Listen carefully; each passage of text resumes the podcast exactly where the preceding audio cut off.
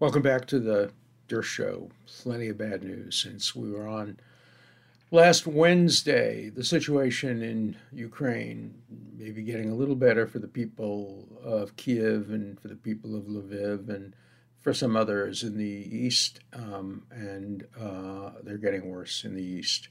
Um, uh, the news out of Mariupol is just just horrendous. The attack on the uh, train, uh, which was carrying uh, refugees who wanted to go from the dangerous east to the somewhat less dangerous west, was an obvious, horrible uh, war crime deserving uh, the, the most serious penalties.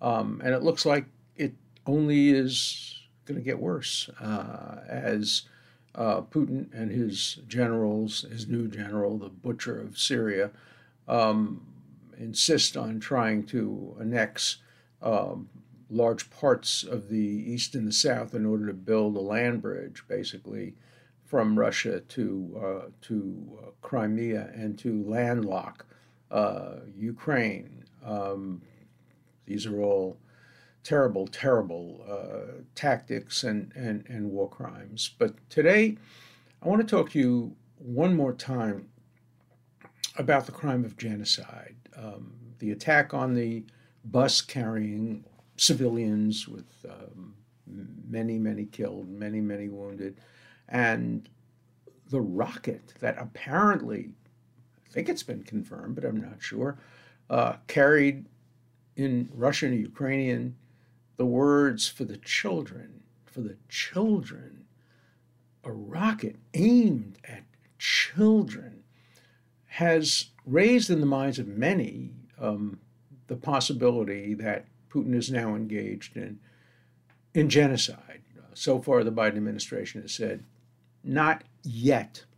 Um, most European leaders have said, not yet. Um, my view is not at all that uh, the crime of genocide is not different only in degree from what's going on, the horrible war crimes that are going on in Ukraine, but it's different in, in, in kind. And, and let me try to illustrate that by um, imagining the following scenario. Just imagine the following scenario. A 16 year old girl um, named, um, we'll call her Maria Kostopoulos she's working as an apprentice to a dressmaker on the island of Rhodes. You know, that's an island uh, in the Aegean um, that uh, is associated with Greece, obviously. Uh, and this is 1944. Um, the Nazis have invaded Greece. Mussolini used to be there. Now the Nazis are there in, in Greece in 1944. Maria is a very religious um, Christian, uh, Eastern Orthodox Church. She's on her way to the church for Easter, um, where she sings religious songs in the in the choir. She doesn't have any Jewish friends or, or any Jewish relatives. She has no association with the Jews of, of Rhodes, uh, who have been there, by the way, since the Babylonian exile. They've been there for, what, 2,500 or more years. But she has no relationship with him. She is part of the of the Greek Orthodox Jewish, um, Greek Orthodox Christian community. But suddenly, on the way to uh, church, the Gestapo arrests her and her father, but not her mother, just her. She's an only child, and her her father, not her mother, um, and uh, accuses them of a horrible crime that is being Jewish. That's the crime. Her father's father, it turns out, unbeknownst to any of these people, who's now been dead a long time, her paternal grandfather was a Jew before his family converted to Greek Orthodoxy when he was two years old. And they never told him about his Jewish heritage. So suddenly, the 16 year old seamstress um, is arrested with her father for being, for being Jews.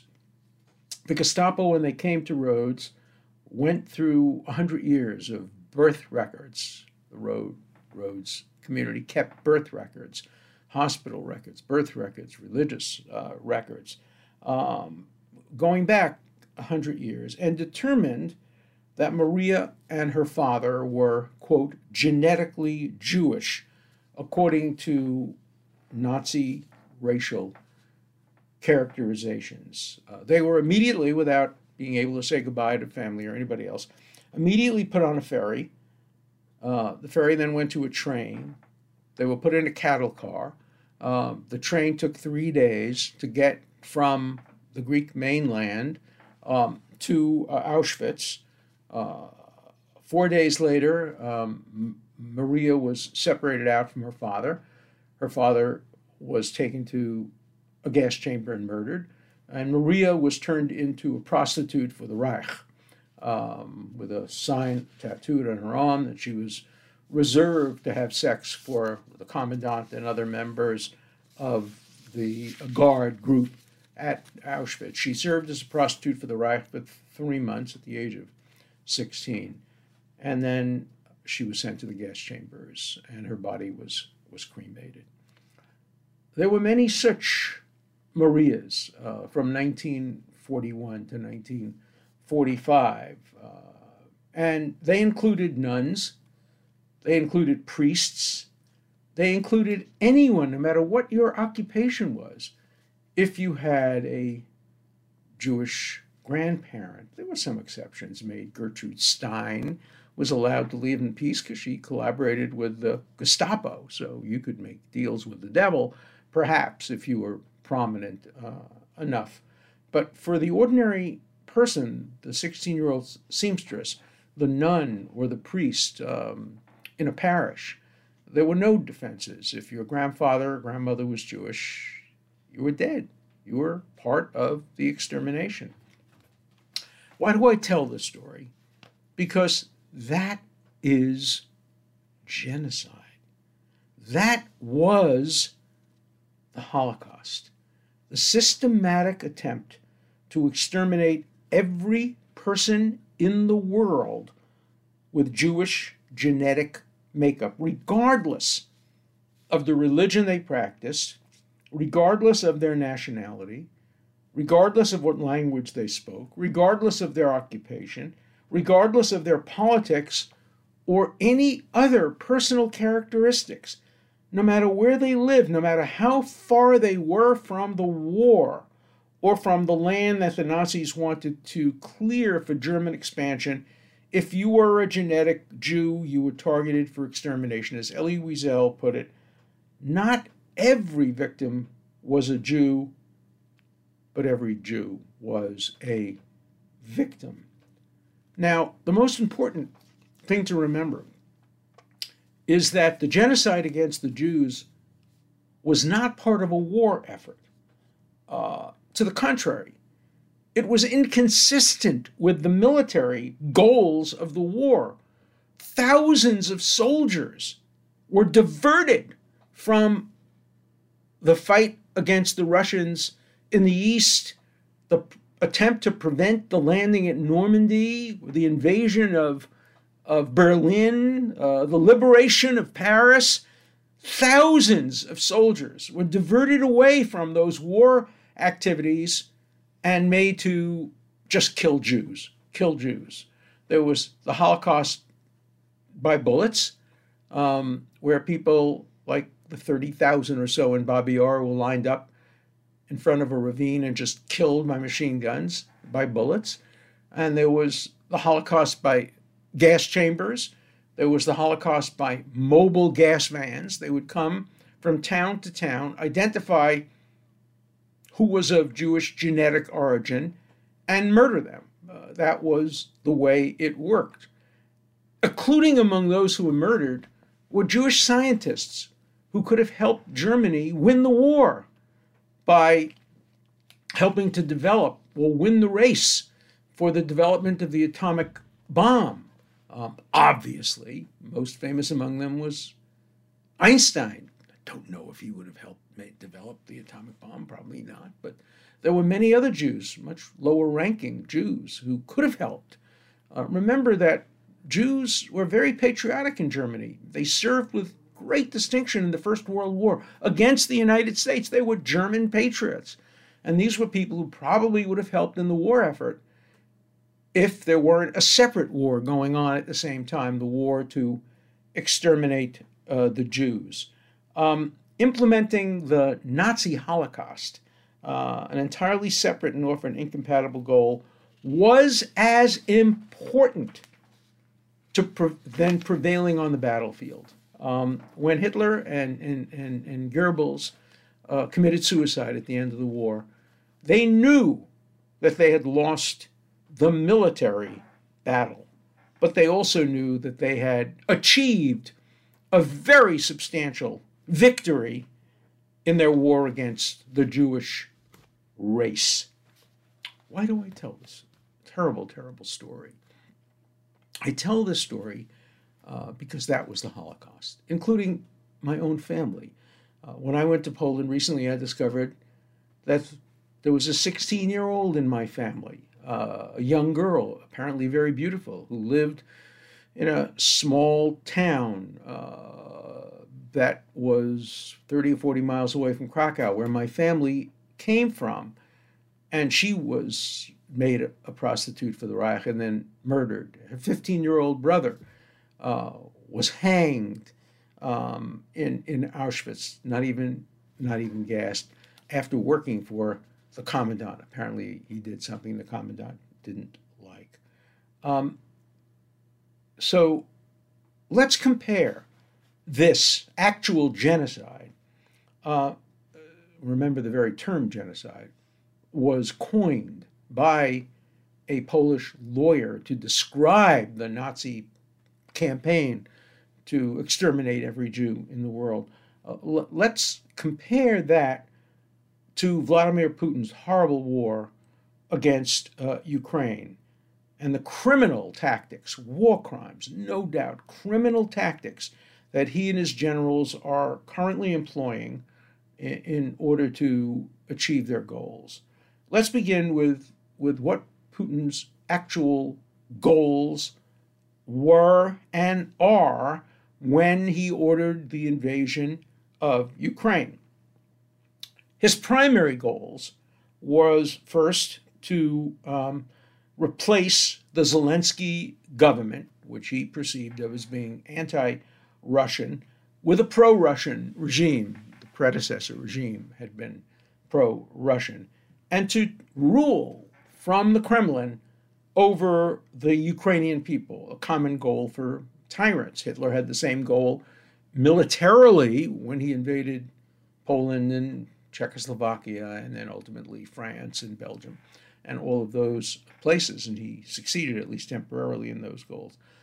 Another of his goals was to annex the eastern parts of Ukraine in order to build that land bridge between Russia and um, Crimea and to turn Ukraine into a landlocked country rather than one that has access to various warm water ports, uh, which which they do now at least for the moment.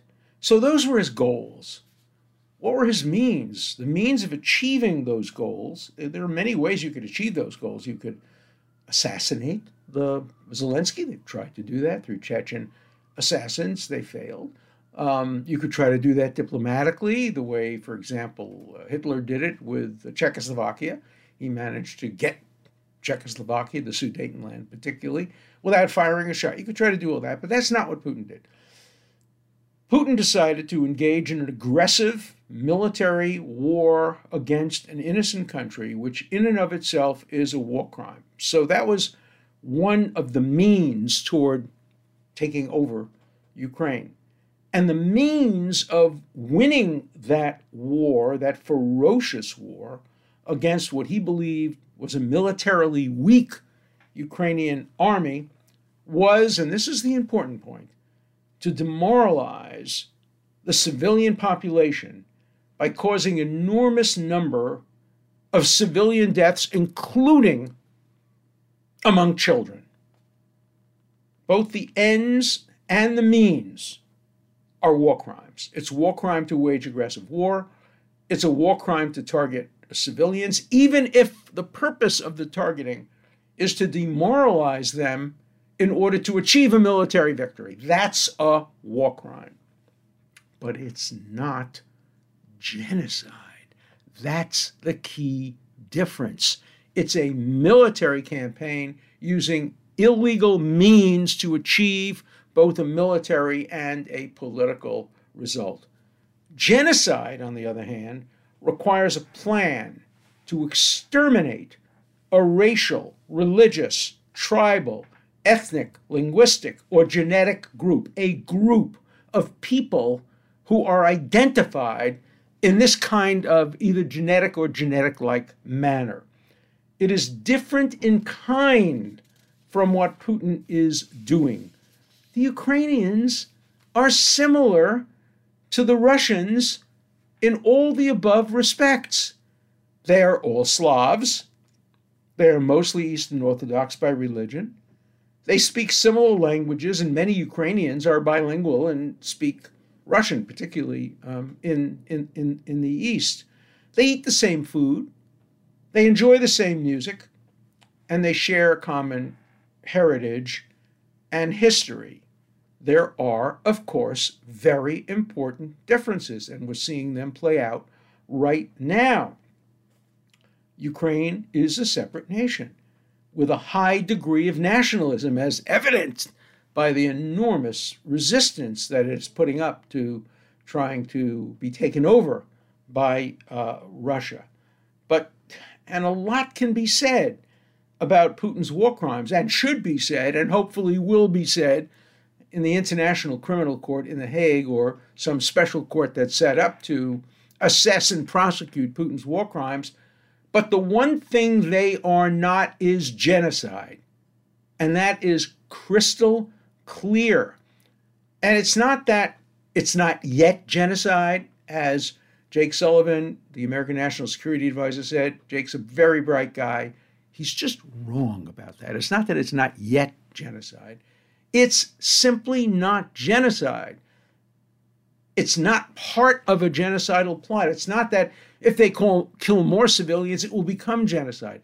It's never going to be genocide because genocide is a completely different crime. They just don't come within the definition of genocide. Genocidal armies don't allow 4 million people to escape and become refugees. You think a single Jew was ever allowed out of Germany or out of Poland or out of Rhodes where Maria lived? Of course not. The goal was not to get rid of them by having them emigrate to Palestine or America or uh, a neutral country like Turkey or Spain. It was to keep them in, it was to put them in, what do you call them? Concentration camps, to concentrate them in one place so they can be systematically murdered. Genocidal regimes don't engage in prisoner exchanges. They kill every person, prisoner or not, who is part of the genetic group who is being targeted by the genocide. Uh, if it was genocide, it would have tried to exempt the millions of ethnic and linguistic Russians who live in eastern Ukraine and who have suffered among the most horrendous brutalities. Uh, remember that when Germany did what it did, it went to Czechoslovakia.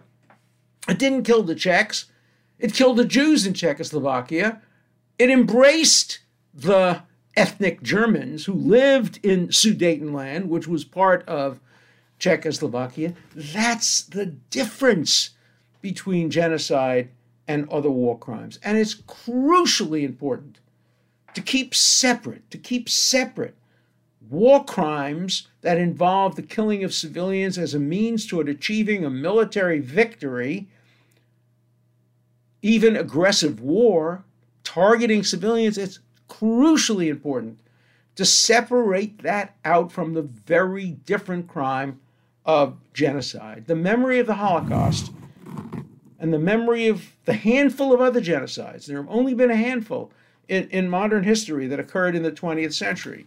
Obviously, the Turkish policy to exterminate Armenian Christians. This was a Muslim government's attempt to exterminate Armenian Christians was a genocide. It took a long time for the world to recognize that, but Hitler recognized it. He said nobody cares about what the Turks did to the Armenians, and nobody will care what we do to the Jews.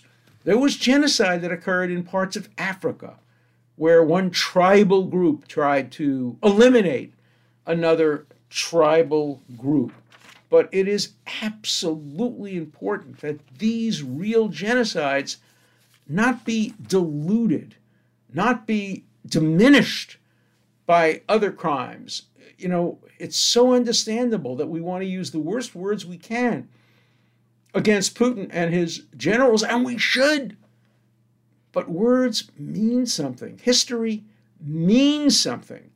And it's really, really important not to forget history and not to dilute the meaning of historical events. Speaking of history, what the Prime Minister Trudeau of Canada said the other day is just unbelievable. He was on uh, an American uh, TV show and he was asked, How come there are so many Ukrainians in uh, Canada? And here was his answer Canada has always welcomed refugees. Now, let me tell you the truth, Mr. Trudeau. There's a book written by a very prominent uh, professor uh, in Canada uh, named Abella. And the name of the book is Even One is Too Many. Where does that title come from? Even One is Too Many. The Minister of Absorption of Canada, during the Holocaust, was asked to accept a handful of Jews as refugees. And what did he say? Even one is too many. Canada was among the worst countries in the world in refusing to accept Jews. Among the worst. It didn't accept Jews. What it accepted was Nazi war criminals. When the war was over, many Ukrainians tried to flee Ukraine because they were wanted for war crimes. Yes, Ukrainians were wanted for war crimes, and Canada opened its arms to them, said, We need farmers. And so it brought tens of thousands of Ukrainians, including many war criminals, just a few years after it refused to accept a single Jew. So, Mr. Trudeau, I knew your father. He was an honest man. You are not. And you should stop lying about Canada's history because Canada's history about accepting refugees is despicable. It's among the worst in the world. And I invite you to come and answer on this show. Maybe you don't remember. Maybe you're not well educated. Maybe you just don't know, but now you know. Now you know that Canada was among the worst countries in the world in accepting Jewish immigrants and opened its arms to Nazi war criminals, much more even than the United States did. So shame on you, Mr. Trudeau. Shame on Canada. Shame on those who engaged in a double standard in keeping Jews out and welcoming Ukrainian Nazi war criminals. Sorry if I seem angry, but nothing gets me angrier than somebody who I agree with generally. Um, as I as I told you, I knew Trudeau's father. I worked with him uh, in 1970. I, I, liked his his father uh, very much, but but I cannot abide rewriting history and turning the worst country, one of the worst countries in the world, into the best country that welcomed refugees. No, no, no. You're not going to get away with that as long as I'm around to correct you. Okay, if any of you are watching from Canada, I'd be very interested in your reactions to my tirade against uh, Trudeau and against his attempt to distort the history. Okay, let's get to Q&A, questions and, uh, and answers. Oh, the questions continue. The questions continue. Here's one from uh, Jailbreak 71. I'm only going to read a few of these because they're such such nonsense, but you have to know what people are thinking before you can respond to them. Mostly I'll get to intelligent comments, but let's start with the unintelligent comments. Uh, Russia is handing out food and meds to the people of Ukraine. Of course, we know that. The media is planting fake dead bodies. The media is planting fake dead bodies in the streets to manipulate the people with help from Brandon's Pentagon because they got caught with bio facilities, FK US puppet Zelensky, the actor. We are being invalidated in the southern border, and that is what we should be focusing on. Stop watching the propaganda news. No, no, no. Stop listening to idiots like you. Yes, I'm going to read stuff from people like you because we have to know that there are people out there, and so many of them, hundreds that I got, who don't care about the truth. Next one Hunter's Son 7. The problem is that the massacre appears to have been Ukrainians killing Ukrainians. I'm sure that's that's obvious. Uh, Ukrainians just go around killing Ukrainian children and sending rockets that say this is for the children. Of course, that's that's true. Um, and then we always get the anti-Semitic angle to this. There's no news event that doesn't have an anti-Semitic angle. When I talk about baseball and the the Yankees versus the the Red Sox. I get anti-Semitic. I get anti-Semitic mail. So here, the censorship is ramped up pretty bad. The kikes must be running the show now. You know, when I was growing up, I didn't even know what the word kike meant, but apparently it's a, a nasty reference to to Jews. And then somebody responds, a liberal. Not all Jews agree with Zuckerberg and shifts of the world. And then the answer, but unfortunately, the Zionists do. Exactly. Exactly. It's the Zionists. If you don't like to use the word Jew, you just say the same thing that you would say about Jews. You know, Zionists murder Christian children and use their blood to make matzah. Not Jews, not Jews. Zionists do that. If you just say Zionist somehow, you're exempt from being called a bigot. Not on this show. Not on this show. Zelensky and his neo Nazi military are killing the citizens of Ukraine to make Russia look like the bad guy. Total false flag. The New World Order is pissed at Putin because he won't join and now buy his country's oil payments. Putin is saying F to all the fake American dollars. I say good for you, Putin, for standing up to the Nazi globalists. Why are you watching my show? Are you sadists? Why are you watching my show? Why are you writing to me? I don't know. First time I've seen your podcast. It's wonderful to hear your take on the UN, Zelensky, and everything else related. I have also read the crazy accusations people post, and it's deeply disturbing to me. What is true and what is not? Thanks for shining a light on the absurdity of these posts, and I'm going to continue to do that. Here's an interesting question. This is actually an interesting question. It's uh, obviously biased in some way, but it's interesting and it's really worthy of discussion. When Ukrainian citizens, by which he means civilians, when Ukrainian citizens take up arms against Russian invaders, doesn't that make them combatants and thus provide an excuse to Russians to claim they are legitimate military targets? Obviously, killing young children is a clear war crime. No, you, you make a very, very good point. When civilians become involved in defending their country against an aggressive war, they do become legitimate military targets. And targeting them, the specific ones who took up arms against Russia, is not a war crime. But you can't generalize. You can't say since some civilians took up arms against Russia, that suddenly all civilians are targets. Obviously, the ones in the train station weren't taking up arms, they were heading away from the battlefield, away from where the um, uh, bad activities were taking place, the war was taking place, and they were targeted. So that clearly is a war crime. Final question Alan, could you share with us who your role models were growing up in your life? Mine were Jimmy Stewart and Paul Harvey. Uh, thanks, uh. Well, you know, Jimmy Stewart was one of mine, especially when, when he did uh, To Kill a Mockingbird. But I had a criticism of To Kill a Mockingbird. To Kill a Mockingbird. He wasn't it To Kill a Mockingbird. Who was it To Kill a Mockingbird? Uh, you're putting me Wasn't Jimmy Stewart? It was the other guy. Yeah. Okay, Jimmy Stewart was the rabbit guy. Yeah. Yeah. Okay, so he's still my hero. But let me finish my point. To Kill a Mockingbird, whoever was in it, um, he um, um, uh, he defended an innocent guy. The guy was innocent. He didn't do it. Imagine if To Kill a Mockingbird were to have ended up with him defending a guilty murderer, a rapist, or a robber. it wouldn't have been a popular book. So that's my criticism of To Kill a Mockingbird. And that was my criticism of now Justice Judge Jackson when she basically said, no, no, no, no, look, I, didn't voluntarily defend Guantanamo defendants or other defendants. I was just doing my job. I, had a job and I worked for the public defender and they made me do it. And I worked for a law firm that made me do it.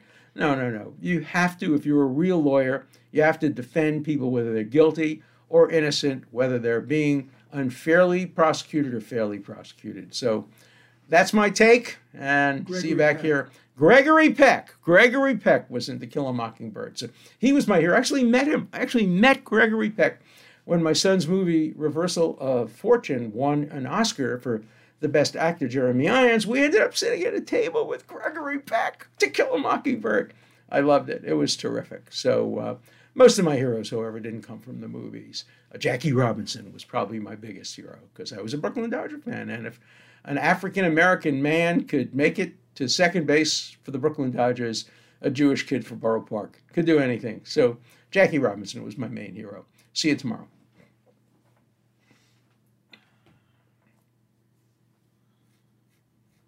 Thanks for the correction. One second.